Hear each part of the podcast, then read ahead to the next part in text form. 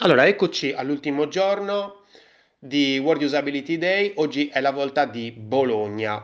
Veramente bellissimo evento. Perfetto. Io ho seguito solo due mm, speech, però anche solo da questi due speech, ragazzi, c'è talmente tanta legna da mettere al fuoco, tanta carne da mettere alla brace che non ne avete idea. Veramente ne ho da qui a due mesi di riflessioni.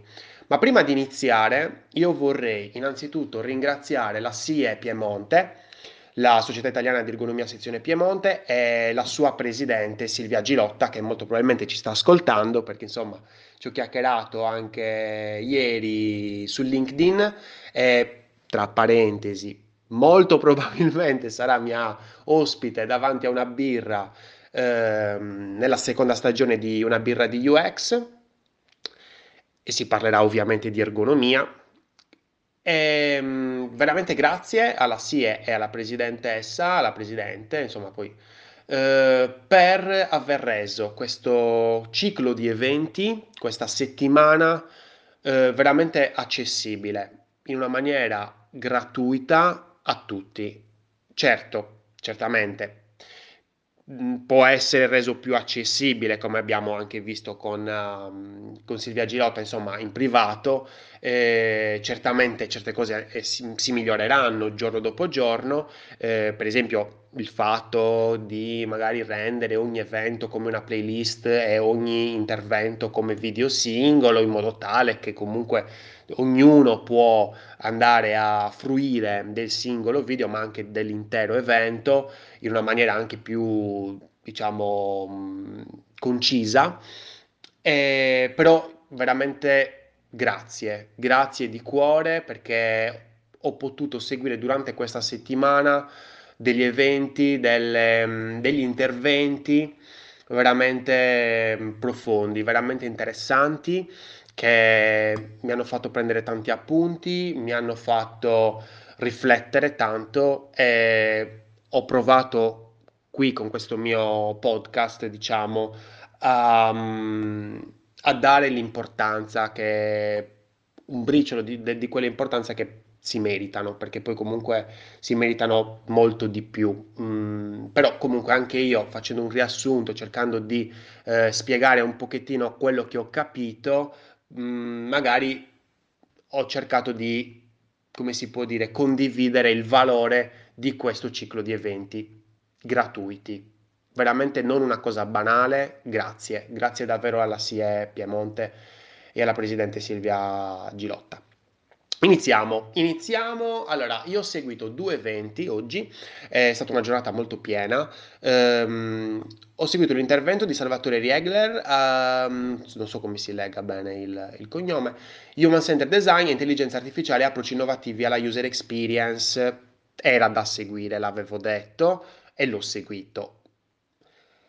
Poi l'altro intervento, quello del professor Paolini, Interfacce conversazionali titolo tanto semplice quanto complesso dell'esposizione perché è veramente stata una bomba atomica, una bomba atomica, bellissimo intervento, fantastico.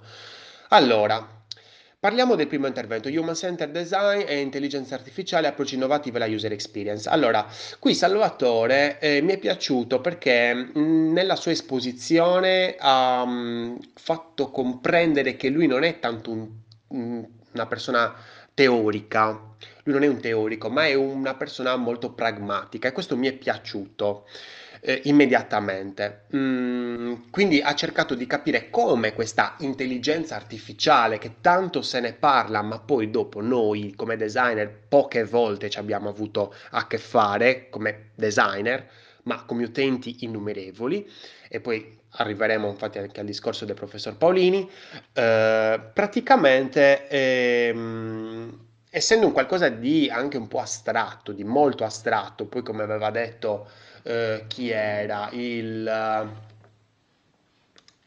il professor eh, che ne stavo parlando proprio ieri, ehm, il, datemi un attimo che vado a cercare, non mi ricordo il nome, il Don Luca Piron per dire intelligenza artificiale vista come eh, comunque una, un Deus ex machina, insomma, un qualcosa di estremamente sopra di noi che decide per noi e quindi lì, vista un, non dico come il male, ma comunque un qualcosa che deve essere, visto che siamo noi a, mm, eh, a insegnare a questa macchina a pensare, eh, far pensare a questa macchina in una maniera più umanocentrica.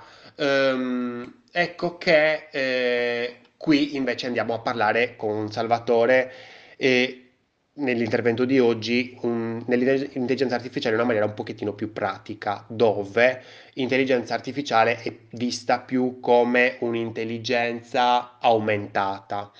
Intelligenza aumentata perché comunque riprende quello che è l'intelligenza umana.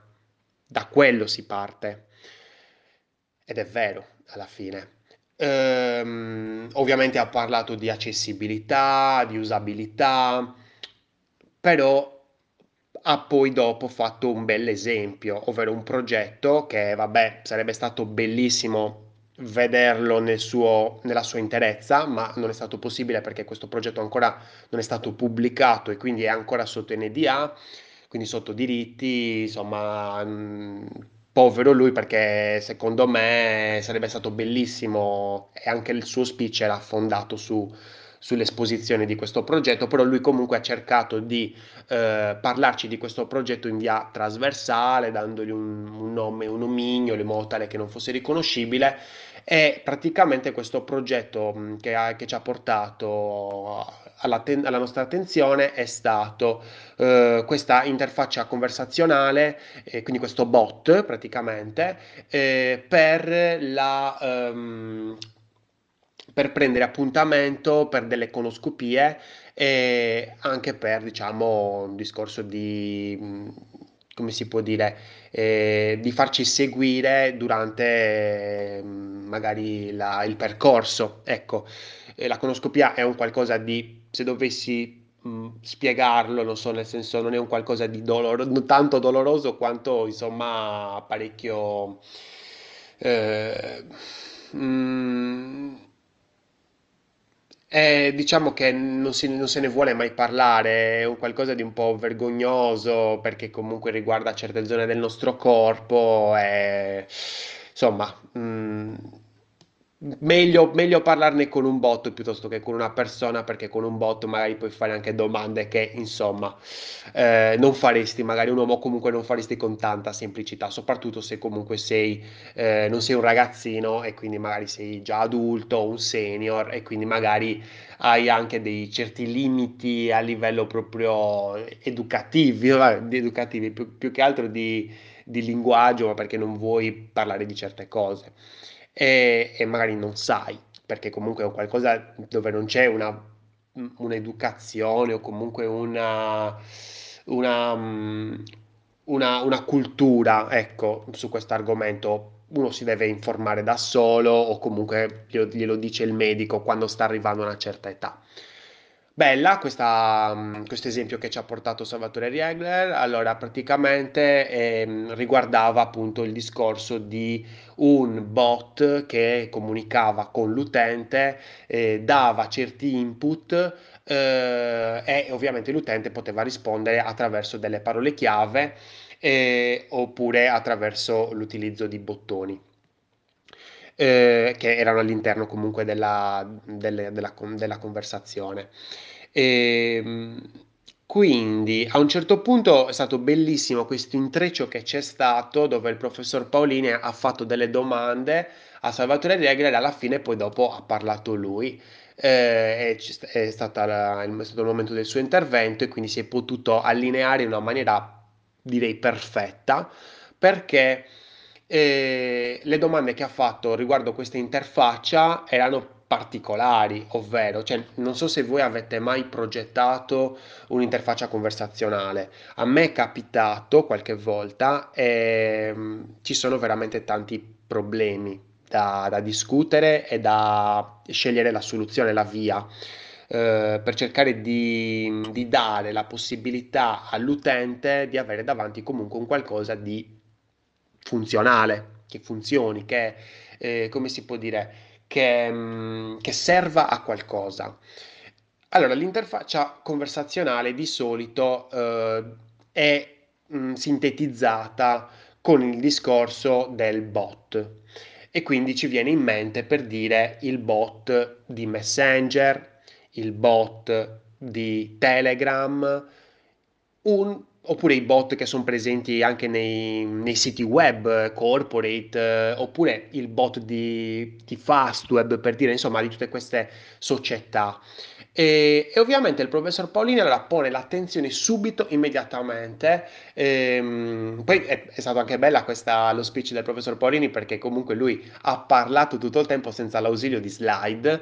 Poi dopo quando gli hanno fatto mh, sapere insomma se voleva l'ausilio delle slide, ci sono un po' incasinati, vabbè, eh, però è stato bellissimo riconoscere il fatto che lui poteva comunque parlare per boh, tipo un'ora e saremmo stati tutti quanti lì a bocca aperta ad ascoltare le sue parole perché veramente eh, è di quelle persone che comunque insomma profonde, con una grande esperienza.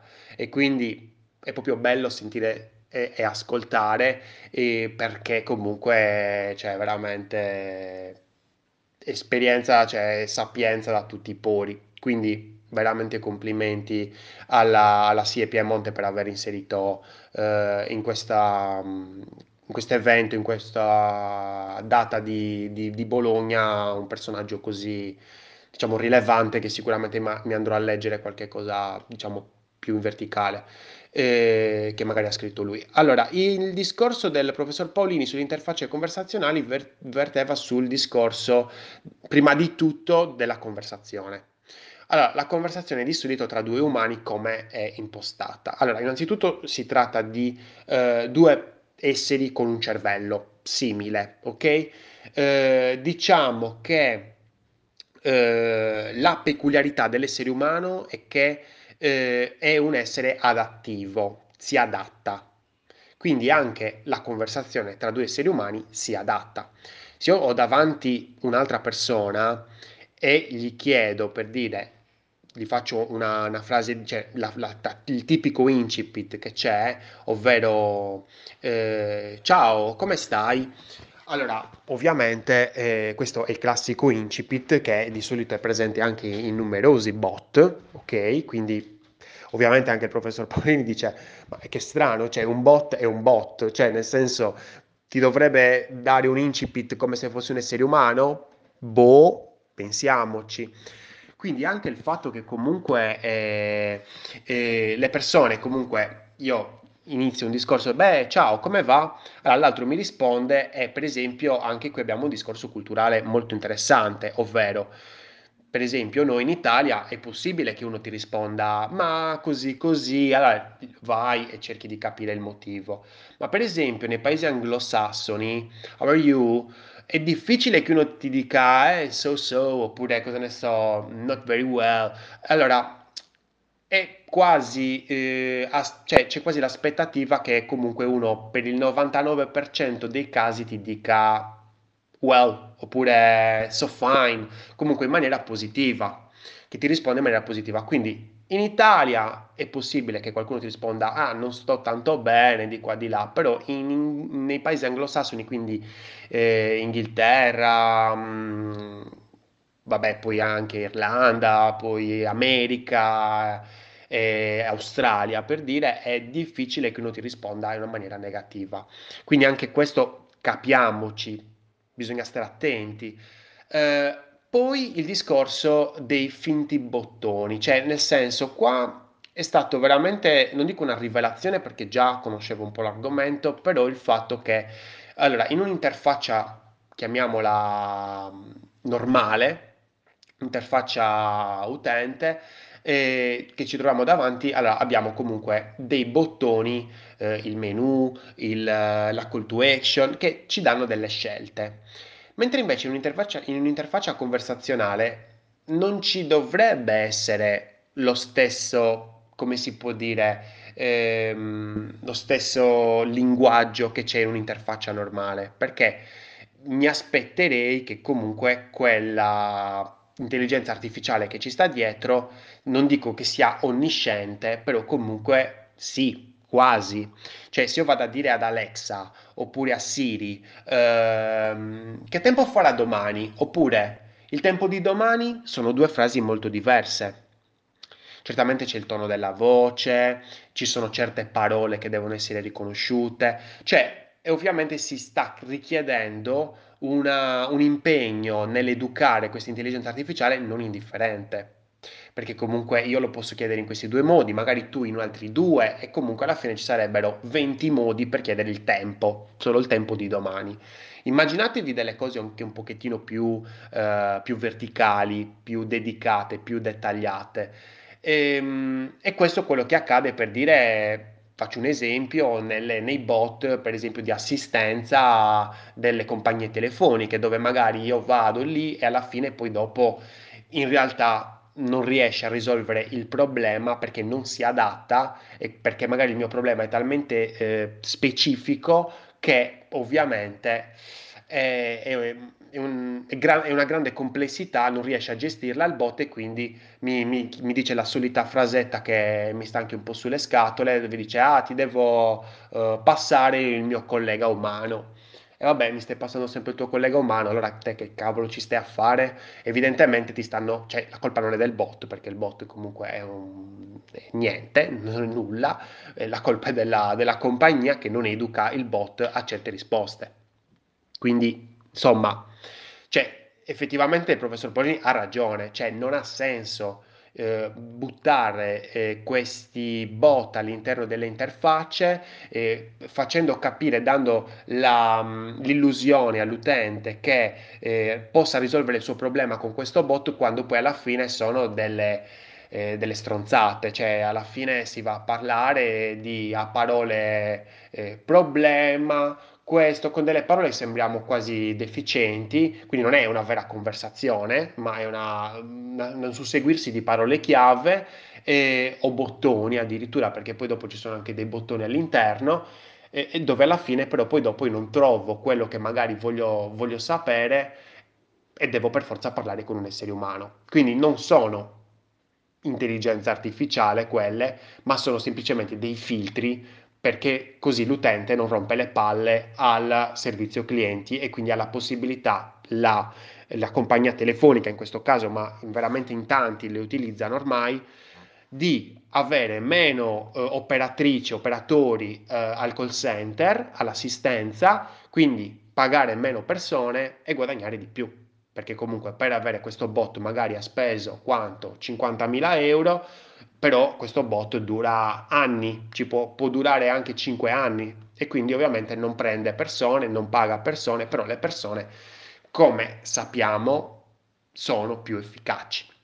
E allora parliamo di efficacia, perché questa è una cosa molto interessante, cioè nelle interfacce, chiamiamole normali, no? Ehm, noi possiamo misurare l'efficacia perché eh, in base al numero dei click quella efficacia, cioè se io per, come faceva per esempio eh, l'esempio mh, mh, qualcuno di App Quality qualche giorno fa eh, che aveva fatto una specie di, mh, di risultati delle compagnie assicurative eh, e quindi aveva messo il, aveva evidenziato il numero di click eh, che l'utente pote- doveva fare per arrivare poi dopo al preventivo.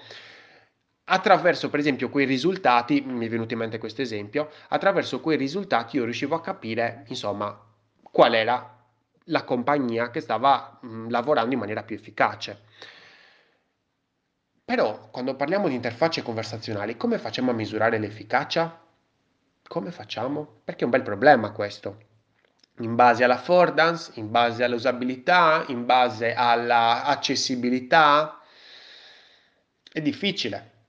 È difficile, cioè l'unica cosa che mi potrebbe venire in mente ora è per dire il classico eh, lasciare il feedback al termine della, nel momento in cui hai raggiunto l'obiettivo. Ma anche questa cosa del raggiungere l'obiettivo, chi lo dice che ha raggiunto l'obiettivo? Cioè, men- mettiamo quando stiamo facendo un test per dire no, un, um, un'intervista one to one, che si- di solito si fanno in ricerca. Allora io, per esempio, dico all'utente, ok, l'obiettivo è questo, l'utente lo fa, poi dopo non sono io che fermo e dico ho raggiunto l'obiettivo, gli dico a lui, guarda che quando raggiungi l'obiettivo devi dirmi a voce alta ho raggiunto l'obiettivo. Quindi thinking aloud. Eh, allora, quindi il discorso quindi è quello, cioè è l'utente che dovrebbe dire ho raggiunto l'obiettivo. Quindi è difficile comprendere la- l'efficacia di una interfaccia conversazionale. E poi c'era anche un altro aspetto molto figo, che era quello delle battute. Cioè, nel senso, quando siamo, mh, stiamo parlando con un'altra persona, io molte volte posso dire, ehi, ciao, come va? E va bene. La mia battuta è finita lì, la battuta quindi è dell'altro. "Eh, sì, sto bene. E io gli dico, ah, ma sono contento che stai bene perché magari è successo questo. Ah, cavolo, quindi magari, capito, io magari ho due battute in, in un momento e il mio interlocutore ne ha una, o il contrario, io magari ne ho una, lui ne ha due o tre e poi dopo tocca a me. Cioè, nel senso, è sempre un gioco dove non è detto che io ho una battuta e lui ha una battuta. Quindi anche questo gioco di conversazioni, cioè pensare a come avvengono le conversazioni tra due esseri umani e cercare di emularle è molto complesso. Non abbiamo davanti a noi una persona adattiva, un essere adattivo.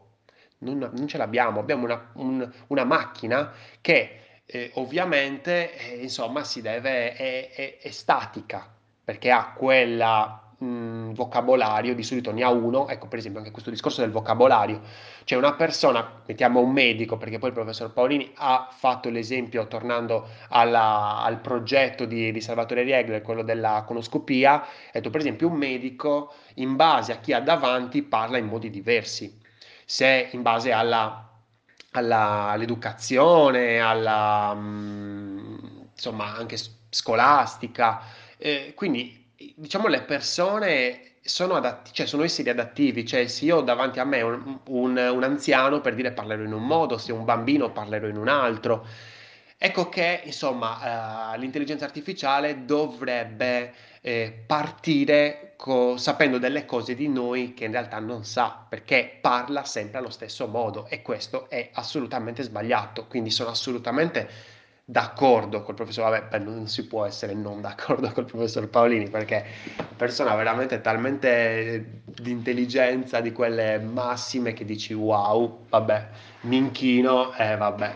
Ehm, poi, poi, poi, allora si parlava quindi del discorso della, del vocabolario, del discorso di, eh, delle battute, del discorso di... eh, fatemi fare un po' di mente locale.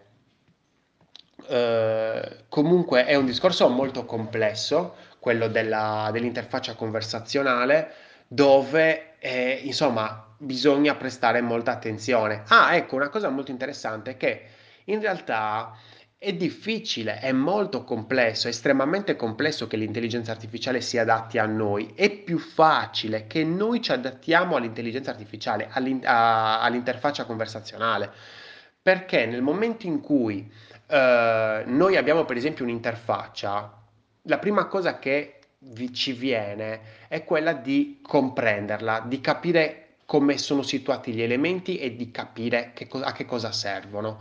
Quindi, nel momento in cui ovviamente siamo davanti, siamo dentro un'interfaccia conversazionale, il discorso è quello di adattarci noi a lei, perché facciamo molto prima, perché il nostro cervello è talmente potente, cioè questo, ecco, questo è qualcosa che insomma si è vinto in una maniera allucinante, cioè il nostro cervello è talmente potente che facciamo molto prima noi esseri umani ad adattarci a lei, perché è estremamente complesso educare un'intelligenza artificiale a quattro vocabolari in, in base ai termini che utilizza l'utente, oppure a dire ok, l'utente vuole arrivare qui eh, e quindi me l'ha chiesto in questo, questo, questo, questo, questo quest'altro modo.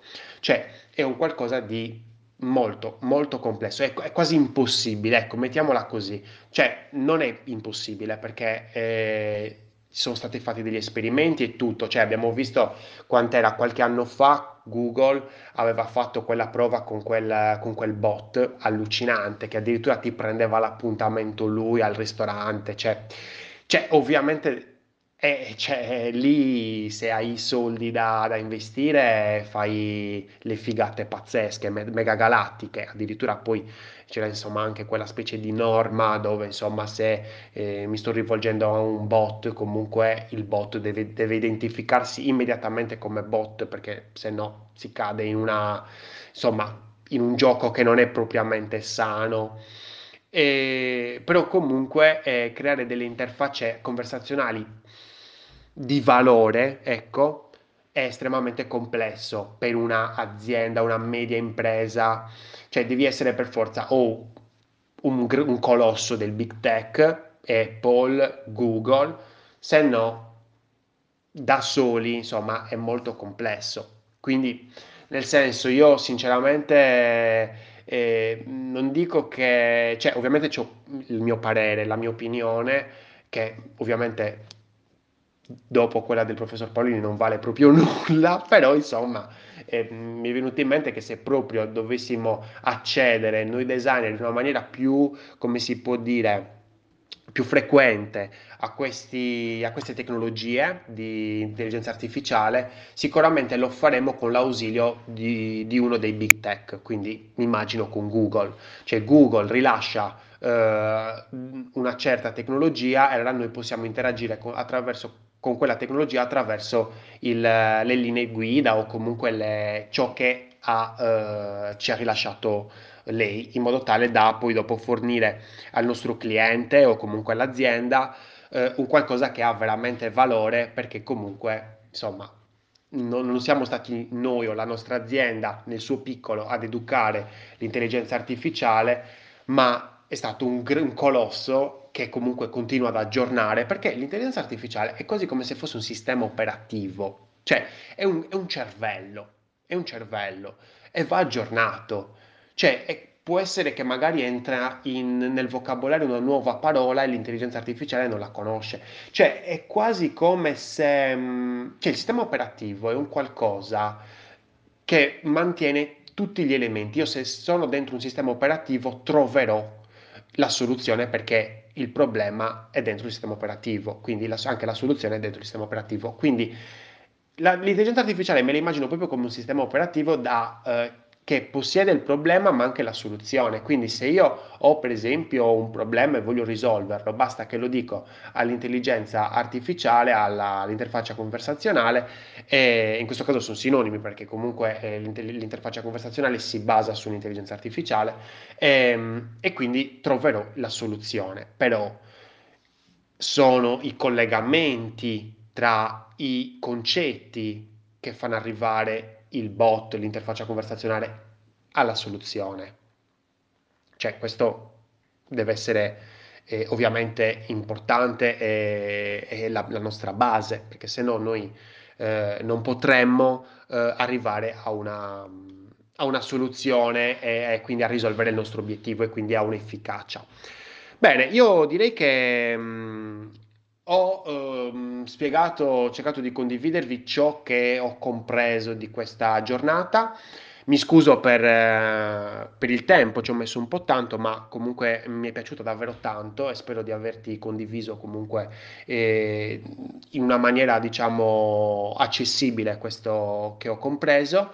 Spero di essermi spiegato bene. Io sono Lorenzo Pinna, ringrazio ancora la SIA sezione Piemonte e questa è una birra di UX. Progetta responsabilmente e sii adattivo.